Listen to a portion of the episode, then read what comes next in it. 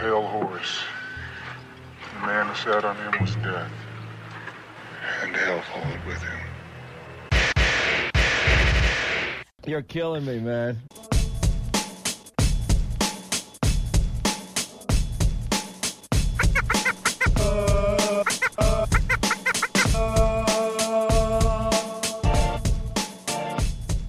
Hello, everyone, and welcome to another episode of Declarations of War. I'm your host, Alexev Carr, joined by my co host, Andy Astronaut.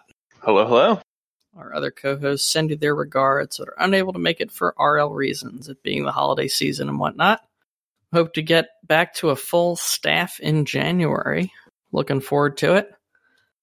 We have, uh, if you haven't heard of it, you haven't heard a previous episode, please take time. This is one of the best interviews I think we've done so far. Interview with the Mittani, the leader of the Imperium. Uh, it's quite a long one, but I highly recommend it. So if this is your first episode listening to Declarations, or for whatever reason you just skipped the last one, take the time to go back and check it out. We had a poll. Has the interview changed how you see the Mittani? The uh, options were yes, I see him more favorably. No, about pretty much the same. Or I see him less favorably. 62% of respondents see him more favorably. So apparently, this interview is very good for the Imperium's PR machine. Yeah, I mean, I thought it was interesting because it actually worked out really well. I was traveling and um, seeing and helping some family, and the last episode took up literally the entire trip down and the entire trip back for me. So it Ah. filled up the time like almost perfectly. Um, but yeah, like I, I think the you know I wasn't there, but one of the things that is kind of notorious from kind of Goon PR perspective is they they can have a lot of their own shows, don't go on a lot of kind of shows outside of the the Goon network or Imperium network, and a lot of people say you know there's a lot of spin to what they say because they can choose their own questions, ask their own questions, and do it on their own platform. So I think a lot of people, probably me included, like this was one of the more what I would call like unbiased interviews where you know it wasn't like he got to pick what questions you asked him. You know he wasn't able to just kind of avoid a question if he didn't like it or you know like like he he kind of was stuck with the questions you asked and i think you did a good job of asking a wide variety of questions from like a lot of different time periods and in a way that there wasn't as much spin as you see when you know you basically are like hand selecting your own questions Yeah, I, I don't know to what extent we usually talk about this kind of thing because it usually doesn't come up, but the guests that come on Declarations of War never see the questions in advance. Um, I mean, I guess they'll see them in the show notes when they get them that day, but there's really no prep time. But also, we're not really there to like kind of catch them out or or do gotcha type stuff. It's more just I want their authentic, off the cuff reactions uh, or off the top of their head reactions rather than a well researched answer.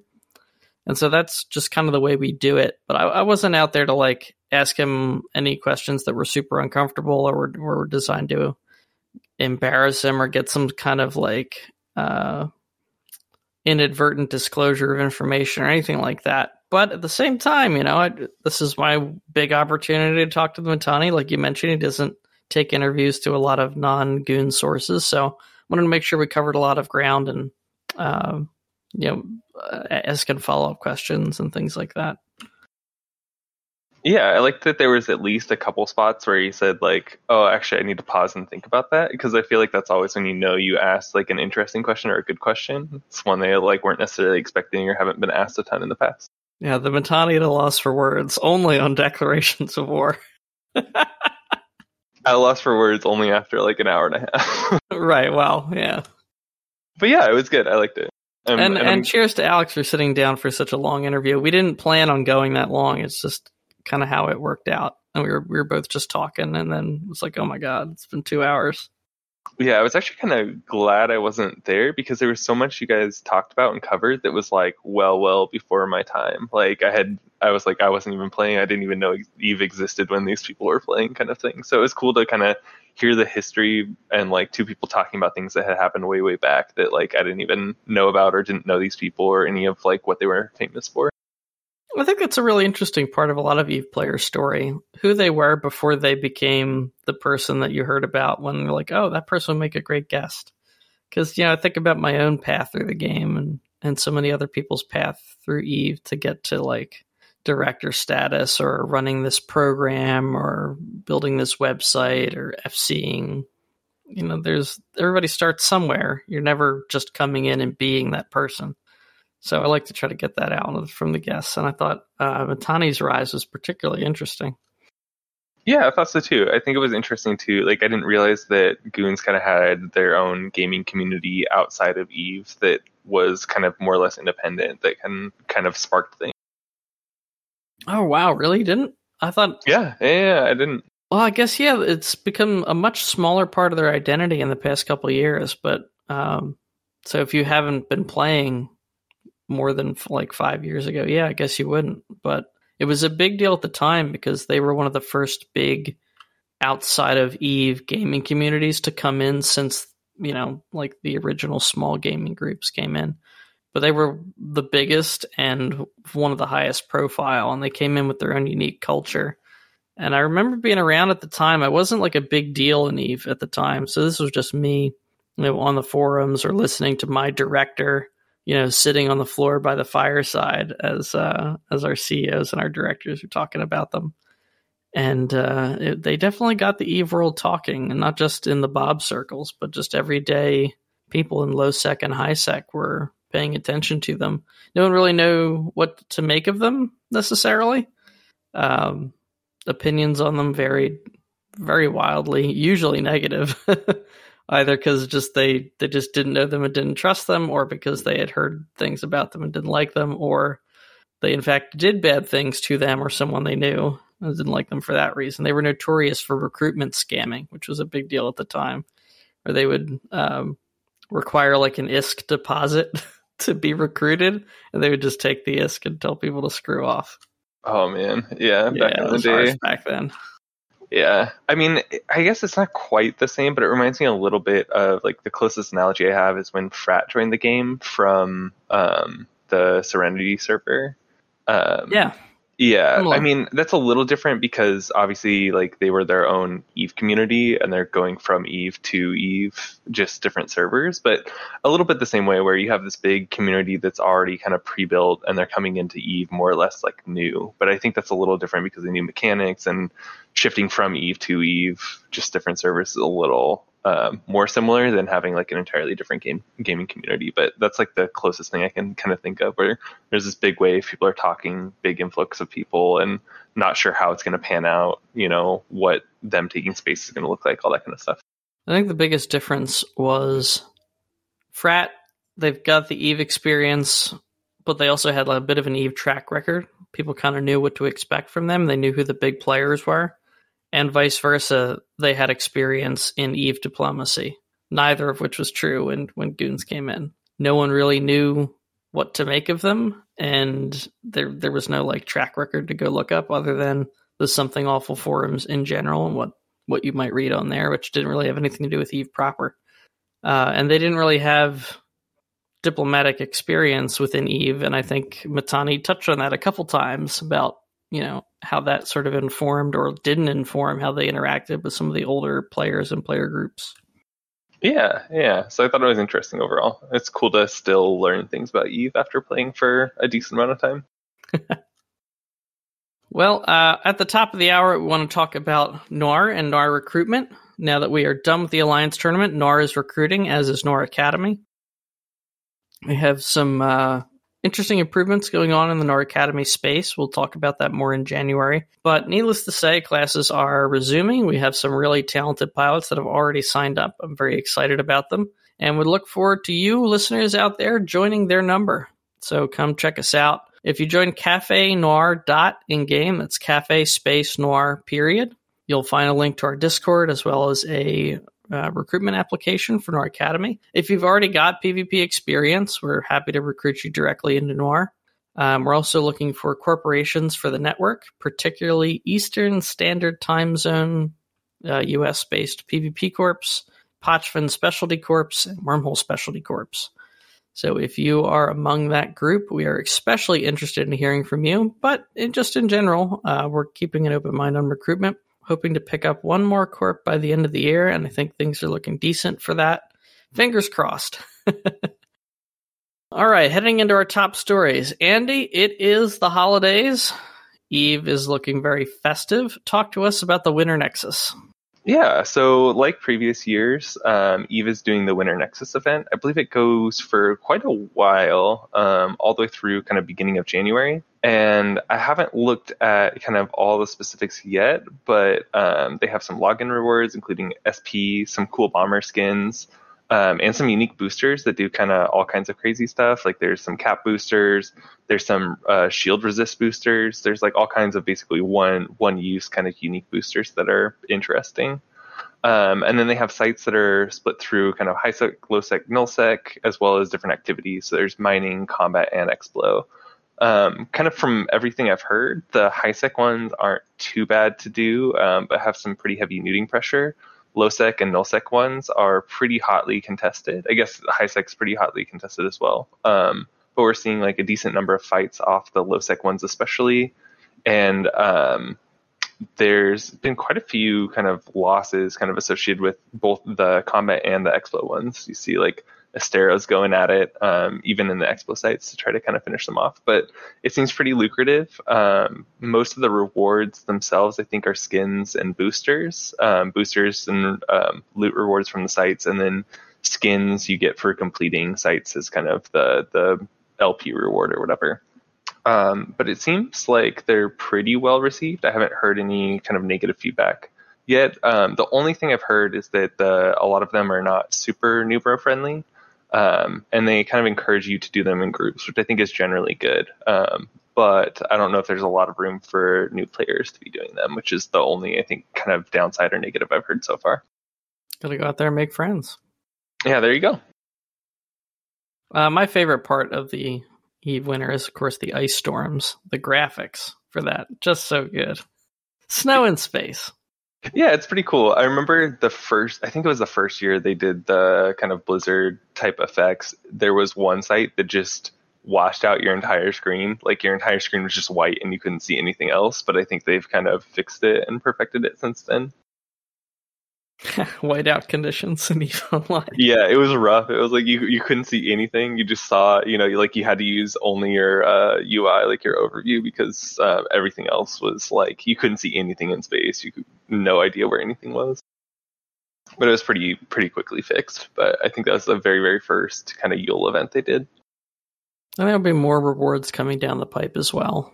And no one's gonna look a holiday event in the mouth usually. I, have never really heard anybody complain about the uh, the holiday events that CCP does, with the exception of like if they're bugged or something like that. Right. But exactly. far more controversial, the mining patch has now launched. We talked about this in the interview with the Mittani. You can check out the highlight on our YouTube channel. That is uh, youtube.com slash C slash Alexei K. You can check out the highlight there where he gives his hot take on CCP Rattati and the end of scarcity patch. I don't think calling it the prosperity patch would be quite right. However, they did make some changes. They acquiesced to the player base a little bit. They postponed changes to compression. They postponed changes to removing regular ore from R4s, I think it was, or R6, whatever the. Yeah, yeah, that's the one. R4s. R4s. Uh, and they postponed certain changes to mm, I think the waste mechanic. They still introduced it, but it's not as uh actually this might not be a postpone. This might be a permanent change, who knows. But the waste mechanic isn't as harsh as it was initially proposed. Yeah, so I mean I think the the kind of high level specifics are that basically barges and exhumers kind of got buffed in general, um, but then rorquals got nerfed so that they mine more in par with barges. Um, so now you don't. It used to be kind of this clear step where you had this, you know, barge mines a little bit, exhumer mines an okay amount, and then you have this huge jump to kind of Rorqual mining, where then you kind of go parallel and just do more Rorks, and that's how you you know mine lots and lots. Now they've kind of changed it to where Rorks in themselves, if they're solo mining, um, don't really mine that much more than a barge, and so the kind of the goal there was to make Rorquals kind of in line with the command ship um, idea, where they basically are fleet support and fleet buffs. So you have the panic module that works for everyone in your sphere. If you get attacked, you can make everyone vulnerable for a given amount of time. Um, you have, you know, the strengths to the mining um, command boosts, and you get like RR and kind of other support bonuses. Um, but like I said, they kind of nerfed the ability for it to mine. And so kind of that's where I think a lot of the negativity for the patches come. Um, that and kind of the waste mechanics in general. But uh, we can talk about why the waste I think isn't as big of a deal as people are making it out to be. Well, I think the waste is really interesting because it's it's a big deal, but only for certain players.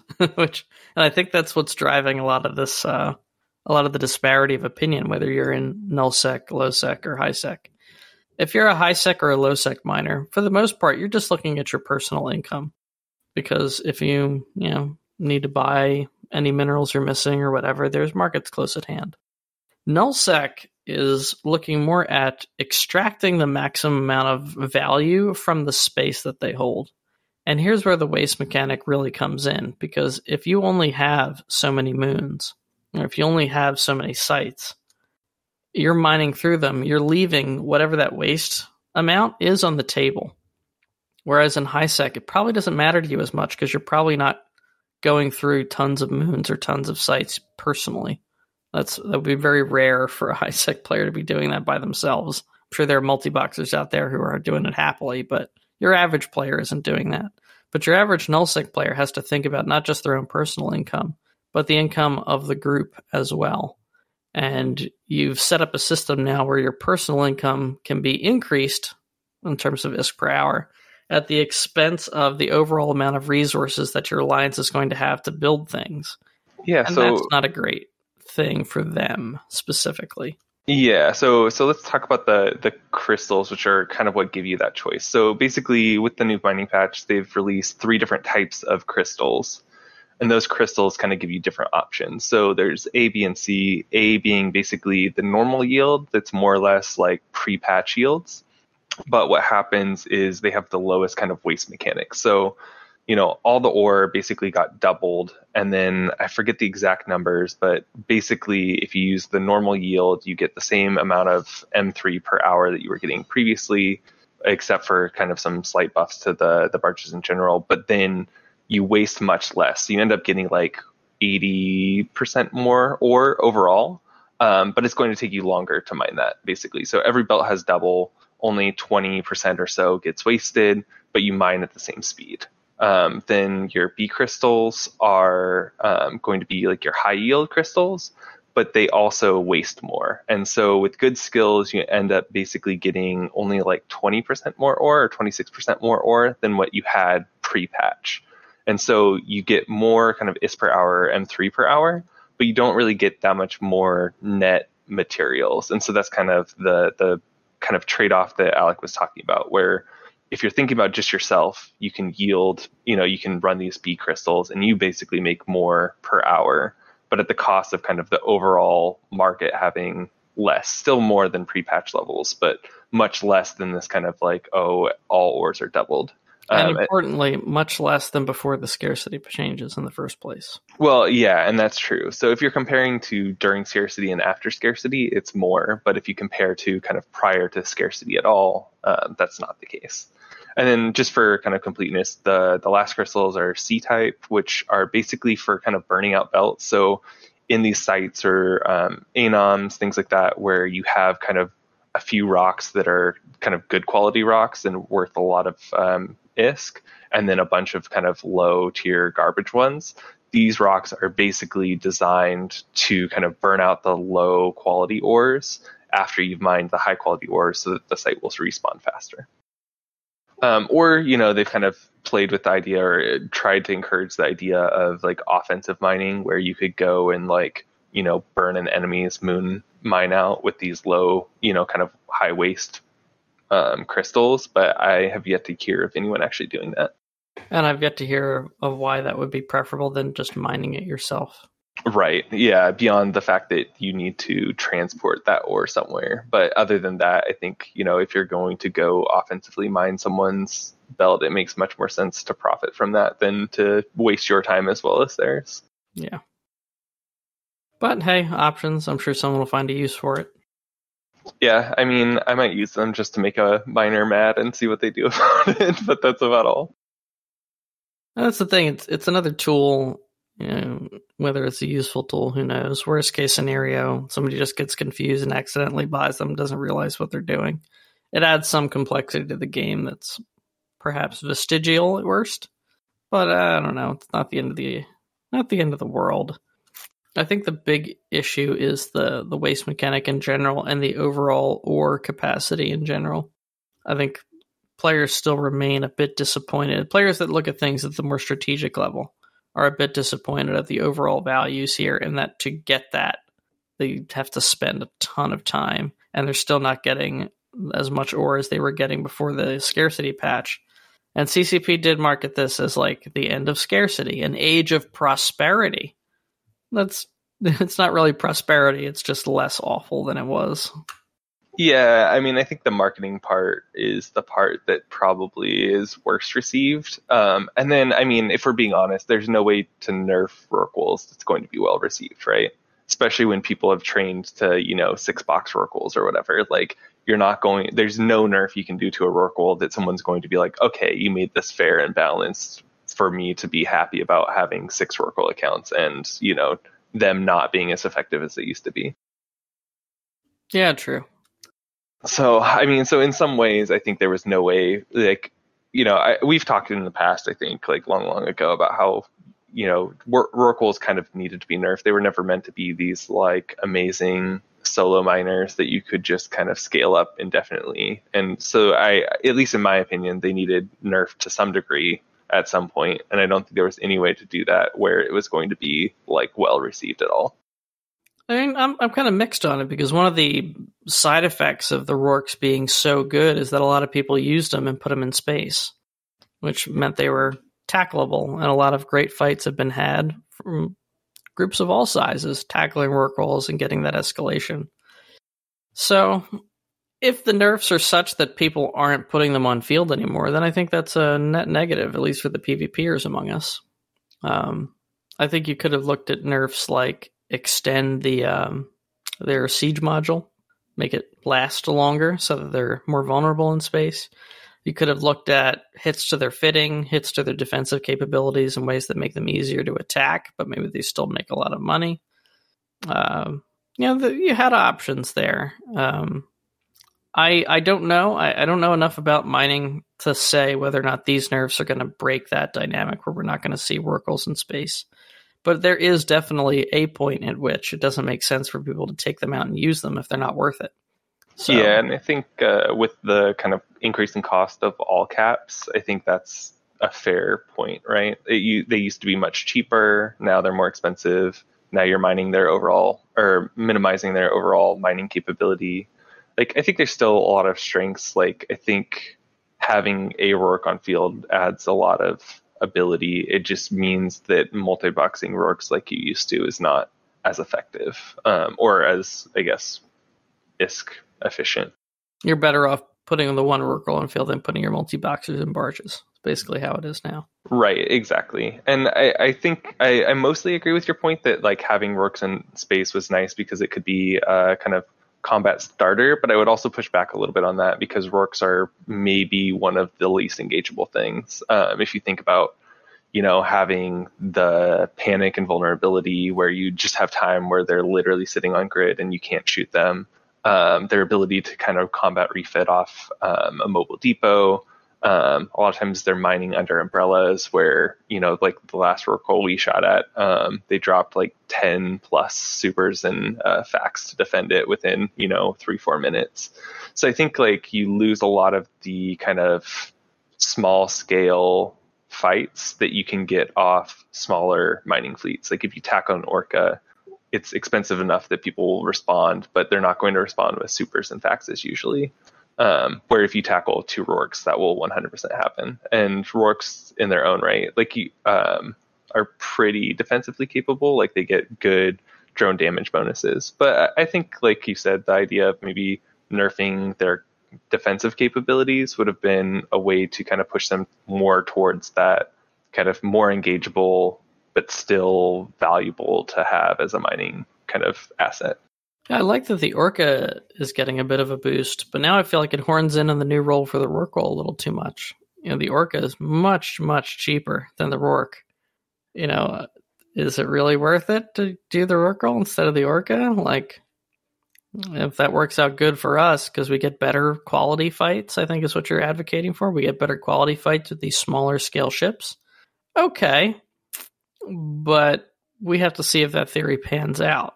We know the Rorqual is tried and true because it's expensive enough that people really care to send defensive fleets to come get them. Hulks and barges, they're very expensive. They make great kill mails, but they're not good fight generators because they tend to die really quickly. And they're just not worth people putting an entire defense fleet together to come save. Even if they weren't, they're only a couple hundred mil.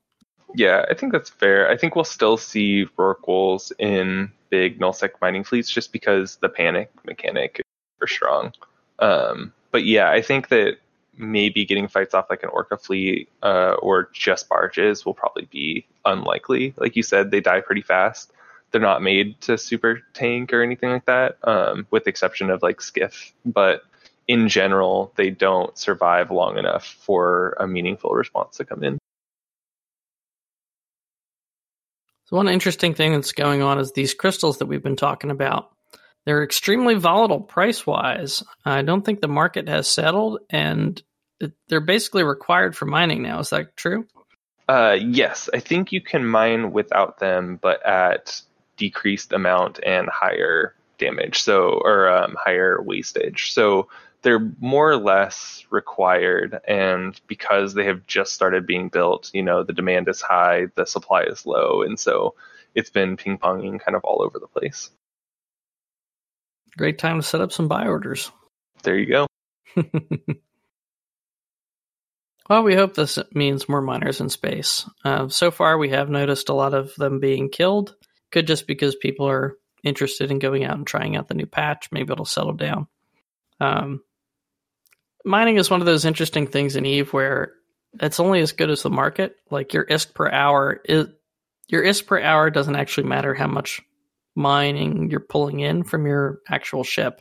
The ISK per hour is determined by the market price for what you're pulling in. So if everyone is mining more and minerals become more available, the price for them will drop, which will normalize the ISK per hour. So it kind of has this uh, built-in feedback mechanic, which keeps the price and ISK per hour somewhat balanced and harmonious in and of itself. So I don't think we'll see. I mean, I definitely think we'll see an increase in the mineral supply which means prices in general will go down, at least temporarily.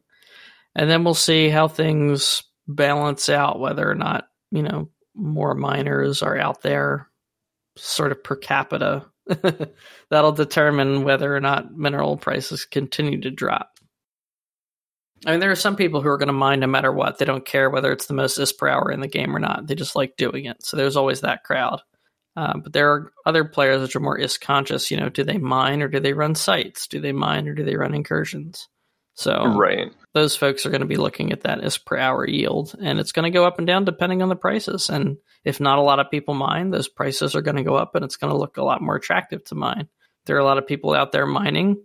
You know, even with the same ISK per hour, or excuse me, same yield per hour that you had before, you might be making actually less money and if you have more yield per hour, you actually have the same yield per hour as everyone else because this patch is hitting everyone equally. So your ISK per hour may in fact still go down. Really depends on how the market plays. Yeah, and I think that's part of why it's so hard to really predict what's going to happen market wise because, like you said, you know, ISK, can, ISK per hour can actually drop for people even if they're mining more total ore um, if everyone else is also you know mining more total ore and flooding the market. So it'll be really hard to see like kind of where things balance out as far as how much people are actually mining how many people are out mining and all that kind of stuff. And then also uh, you know just the fact that again like the top mining ship now i think is still kind of tied between um, and um, Rorqual, but Rorquals are worse than they used to be. So the if you were just going to say like what's the total amount that you could mine per character, it's ultimately net lower um, after the patch because of the fact that Rorquals got nerfed and they were by far the best miner. Which is going to hit the high end, harder core miners. Much, much harder than like your casual. I'm just going to hop in and mine for an hour kind of high sec guy. Right, exactly. Mm, interesting, interesting. The Eve economy is complex, and there's a lot of uh, there's a lot of interaction there that you might not think about. Like the hardcore nullsec guys, if they can't get their mineral supply, you know, is that going to drive up prices in JITA because they're exporting? You know, things things like that are things to keep an eye out. Yeah, and then I think though not related to mining per se, but kind of the one cool quality of life thing that was also in this patch uh, that was kind of stealthily added um, was the in-game fitting window now has um, like a history function, so you can go back like you know if you're tweaking things on a fit, you basically can go and undo it or compare between two versions of a fit, which is kind of cool. Yeah, cool. this is a pretty tiny thing. I don't know who was asking for that, but it's nice. Yeah, I mean, it's I don't know how many times I've been trying to compare, you know, like do I want this fit with, you know, this mod or this mod or tweak these two and then you're like, "Oh crap, now I need to go back." And I forgot what, you know, my EHP per second reps were or whatever. So mm-hmm. it's nice to be able to go back and forth. It's a good quality of life change, but like you said, something small. Well, speaking of things going back and forth, Cloud Ring. It's about to uh, change hands, or at least that's how it appears from the fighting so far. We've got the initiative trying to reclaim the space, or at least part of that space, from Triumvirate, who is being backed by Greater Trash Coalition. The high level element of this, and I want to give a, a big shout out to Frosty's OP for their her interview with Garth and for just generally covering the story really well. If you don't follow her on YouTube, please do. It's Frosty's OP. Um, the the TLDR for anyone who, who just doesn't have time to go through all the minutia. The strategic goal is Initiative wants to reestablish a jump bridge network that they had before they lost this region in World War B2. This jump bridge network will extend their existing jump bridge network all the way up to the northern regions of Deklein and Fade, which gives them great access to roaming targets. And, you know, if you're anyone who's on the the business end of the Imperium, you got to be worried that it's going to make it a lot more feasible for them to invade you someday if they wanted to. So, Init is looking to reestablish this. They're taking key systems that they'll need to facilitate that jump bridge network, and they're also looking to get a jump bridge network to LowSec, which CloudRing also provides. So, as part of this process, they have been fighting Tri, knocked out Tri's staging Fortizar, but have not knocked Tri out of the fight entirely.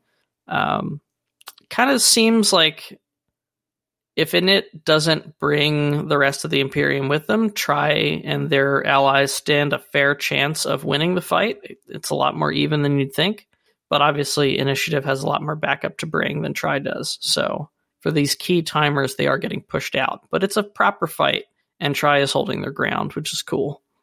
Uh, Tri is not exactly known for being a fragile alliance. They've been around the block several times. So regardless of what happens in Cloud Ring or how much of Cloud Ring they lose, they're going to be fine. It's just a matter of of where they would go. And with that said, it doesn't look like Initiative is really aiming to steamroll the entire region, or if they do plan on doing that, it's not at that phase yet. Right now, they seem to be focused on these key systems specifically, and then just generally kind of keeping Tri back as far as being able to threaten those jump bridge systems. So it may very well end up with a scenario where Tri and Initiative kind of co-own the region, where Tri holds most of the space, but Initiative holds the key strategic points that are relevant to it as a southern power. And Tri may have to play around that, learn to live with it. Maybe the two skirmish back and forth. Who knows? But that's where things seem to be at the moment. Yeah, I mean that seems like a pretty reasonable take, and also kind of goes to a little bit of um, like your last interview with Mittani talking about certain regions. You know, you need a strategic pipeline, but you don't need the full region, and it changes hands frequently. But the key parts that you care about, you kind of maintain, whether that be moons, jump bridge, you know, connections, whatever. I mean, as long as as long as Tri isn't continually harassing those jump bridges, then it's actually kind of to initiative's favor to have them around because that gives them targets when they're bridging into that area that they can go look to fight around without having to go extra jumps up north. But uh you know, Tri's a pretty scrappy group, so they're not exactly going to just sit there and be farmed. You know what I mean? They're going right. to back. Yeah. Yeah, I mean, I think that in general, groups usually want someone a little more docile as their neighbor, someone that they know they can push around if they really want to, and Tri is not, like you said, not necessarily pushovers. So I think having them as your direct neighbor is probably not ideal for init and um, goons in general. So this this could play out two other ways, which is initiative does remove Tri and installs them with some sort of uh, floodplain type alliance, someone a bit more docile, as you've said, or they'll flush Tri out and just kind of leave a power vacuum and hope that two or three or four small alliances will come in and take various parts of Cloud Ring, which has also happened in its recent history. And in those cases, usually they're not going to each of those alliances by themselves isn't going to be a threat to initiative or the strategic infrastructure, but it will function sort of as a floodplain there because you know those alliances will want to keep their space and will do what it takes to keep that space. Yeah, I think if I had to just guess with kind of no other insight, um, I would say probably the last one is the most likely to happen. Um, Tri get pushed out kind of entirely, um, probably after Init kind of backbones the rest of Imperium um, to help with that push, and then kind of smaller groups move in after the fact and kind of fill it in. It's my guess, but uh, I won't put much money on it. Well, speaking of putting money on a bet, Fraternity keeps on investing and trying to harass Pochven, and it keeps not working for them. yeah. So uh, the last two weekends, actually, there's been big fights in Pochven. Um, I would say kind of this weekend was much more mild, but the last weekend um, ended up being about a hundred bill killed between the two sides. Um, I do have a BR, but it's a little bit messy because there was a lot of kind of third party assistance on this side or the other. Um, but it ended up being uh, well over 600, almost 700 people in Pochven at least. Um, Rote brought out some dreads um, i think seven dreads or so at one point uh, maybe a few more and just absolutely deleted um, the elysians um, and fraternity fleets which were kind of the two aggressors there so for to kind of set up uh, Nalvula is kind of one of the primary systems in Pochven. It has both a frat fort there as well as um, a Rote Kapelle fort and some other smaller structures. But to my understanding, these are basically the last two large structures, last two fortizars in Pochven, um, and no more can go down. So um, essentially, if these die, there's no other kind of fort there to do any, or no other structure that can be put down in its place and serve the same purpose for caps to dock up and that kind of thing. Two fort center, one fort leaves. Two fort center, one fort leaves. exactly. So, like I said, there's other structures. You know, there's other places people can tether. Um, there's NPC stations in Poc- Pochven, but there's only these two forts as far as I know. Yeah, and then just kind of to add to that, so this weekend was much smaller fight, more like 10 bill, no caps came out. Um, but kind of like we've talked about, seeing caps in Poc- Pochven is also pretty unique because of the fact that they can't be built in there anymore. So all the ones that are in there are legacy ones from when um, Triglavians took over the space. So um, dreads that die cannot be replaced there either. It's a pretty cool feature of that on that thing. I mean, eventually we're going to get to a point where there's no caps left there. I wonder what will happen. Yeah, I mean, it's a. I think it's kind of interesting because you know part of it is just the fact that the fort's still there and it's a novelty, but also that fort you know provides a function right now, which is to let caps dock that can't dock other places. I guess uh, dreads can dock in NPC stations, but Yeah. um, supers cannot. And I don't know how many. Can't dock at their fortizar either, but they oh yeah, yeah, that's there. Right. So, um, are, do we know if it's confirmed that there are supers in Potch? There's at least a couple rumored that I know about. I don't know if they're in Nalvula or not, but I have heard that there are a couple legacy supers still around. Interesting. This is going to be the white whales of Pochven. Yeah, I mean, I can only imagine like how hard it would be to sell a super. I think if you have one, it's just a novelty and like the people who had caps in high sec kind of thing. Well, the big difference being people at Caps and high sec couldn't use them to shoot anything. If you're in Pochven, that super is like a nuclear weapon. This is true. Yeah, that's a good point. I mean, everyone wants to get it away from you, but at the same time, even the threat of being able to use it can limit other people being able to do their stuff. Yeah, which adds kind of an interesting dynamic to the region because it's already so packed in and you have a lot of groups kind of bumping into each other. So knowing what another group is capable of and them having kind of this bigger hammer that you can't deal with makes it pretty interesting. All right, well, we'll continue to follow the story as it develops, and hopefully, we'll get in on some of these fights. In the meantime, I just want to give a quick shout out that the Black Mark Awards are going to be coming soon. Um, I haven't had time to do it because work has been super crazy, but once work ends, I'm going to open up the nomination period. That is for folks that are in the network or on the Declarations of War Discord. That means VIPs and former guests. That'll be the nomination phase, and then once again, we are going to open up the uh, like the general voting, who is actually going to win the award, that'll be open to the public. So you'll head to declarationsofwar.com to cast your vote there. Pretty excited about the Black Mark Awards. It's always a lot of fun. If you're not familiar with it, you just started listening to us this year. It's our end of the year award ceremony. We've been doing it for a couple years now. Uh, you may have noticed other Eve podcasts starting to pick it up. We fully support them too. Uh, but Black Mark Awards, happy to say, was the first and certainly I think the coolest, the most prestigious. The totally scientific polls to determine who is guest of the year, uh, best noir pilot we have in there, mostly for us to vote, but you know we'll take the opportunity while we can.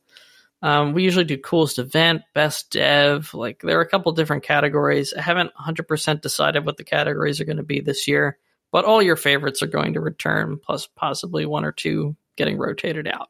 So that's the deal on the Black Mark Awards. Look for posts about this coming up in the next couple weeks if you're in the network or if you're on the Declarations of War Discord.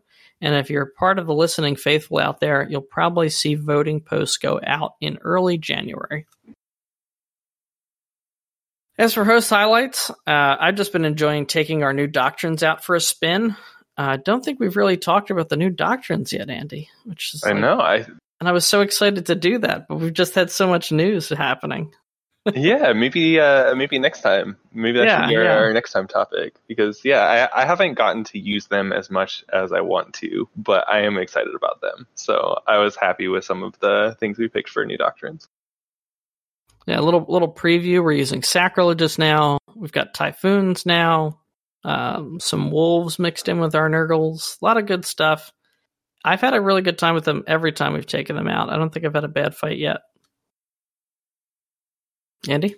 Yeah, I mean, um, I've been pleasantly surprised with how they've performed overall, especially the kind of Wolfpack fleets. Um, but yeah, so for for my host highlight, um, I've been kind of traveling the last two weekends to help family with stuff and I'm hopefully done both traveling at least for a bit, um, and hopefully done missing out on our cool new doctrine fleets. Um, that's been kind of we had a couple really good fights over the past two weekends that I just kind of watched our kill board and watched cool things hit our kill board, knowing that I couldn't be there because I was helping family with stuff.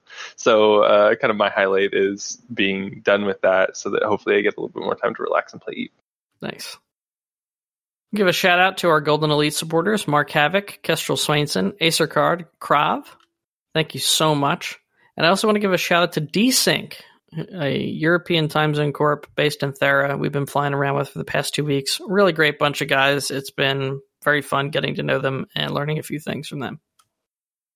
Yeah, and then uh, my shout out goes to Kira, who has been FCing some Blops fleets for us uh, and making my life really easy by doing kind of all the hard parts of Blopsing so that I can do all the easy stuff.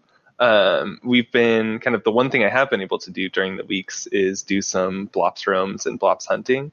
Um, and we were also joined by a corp in Horde uh, called Black Crow Bandits. They just kind of um, joined us for some fun content, um, some good drops in Providence area, and so, um, shout out to Kira for kind of making that easy and helping coordinate that as well.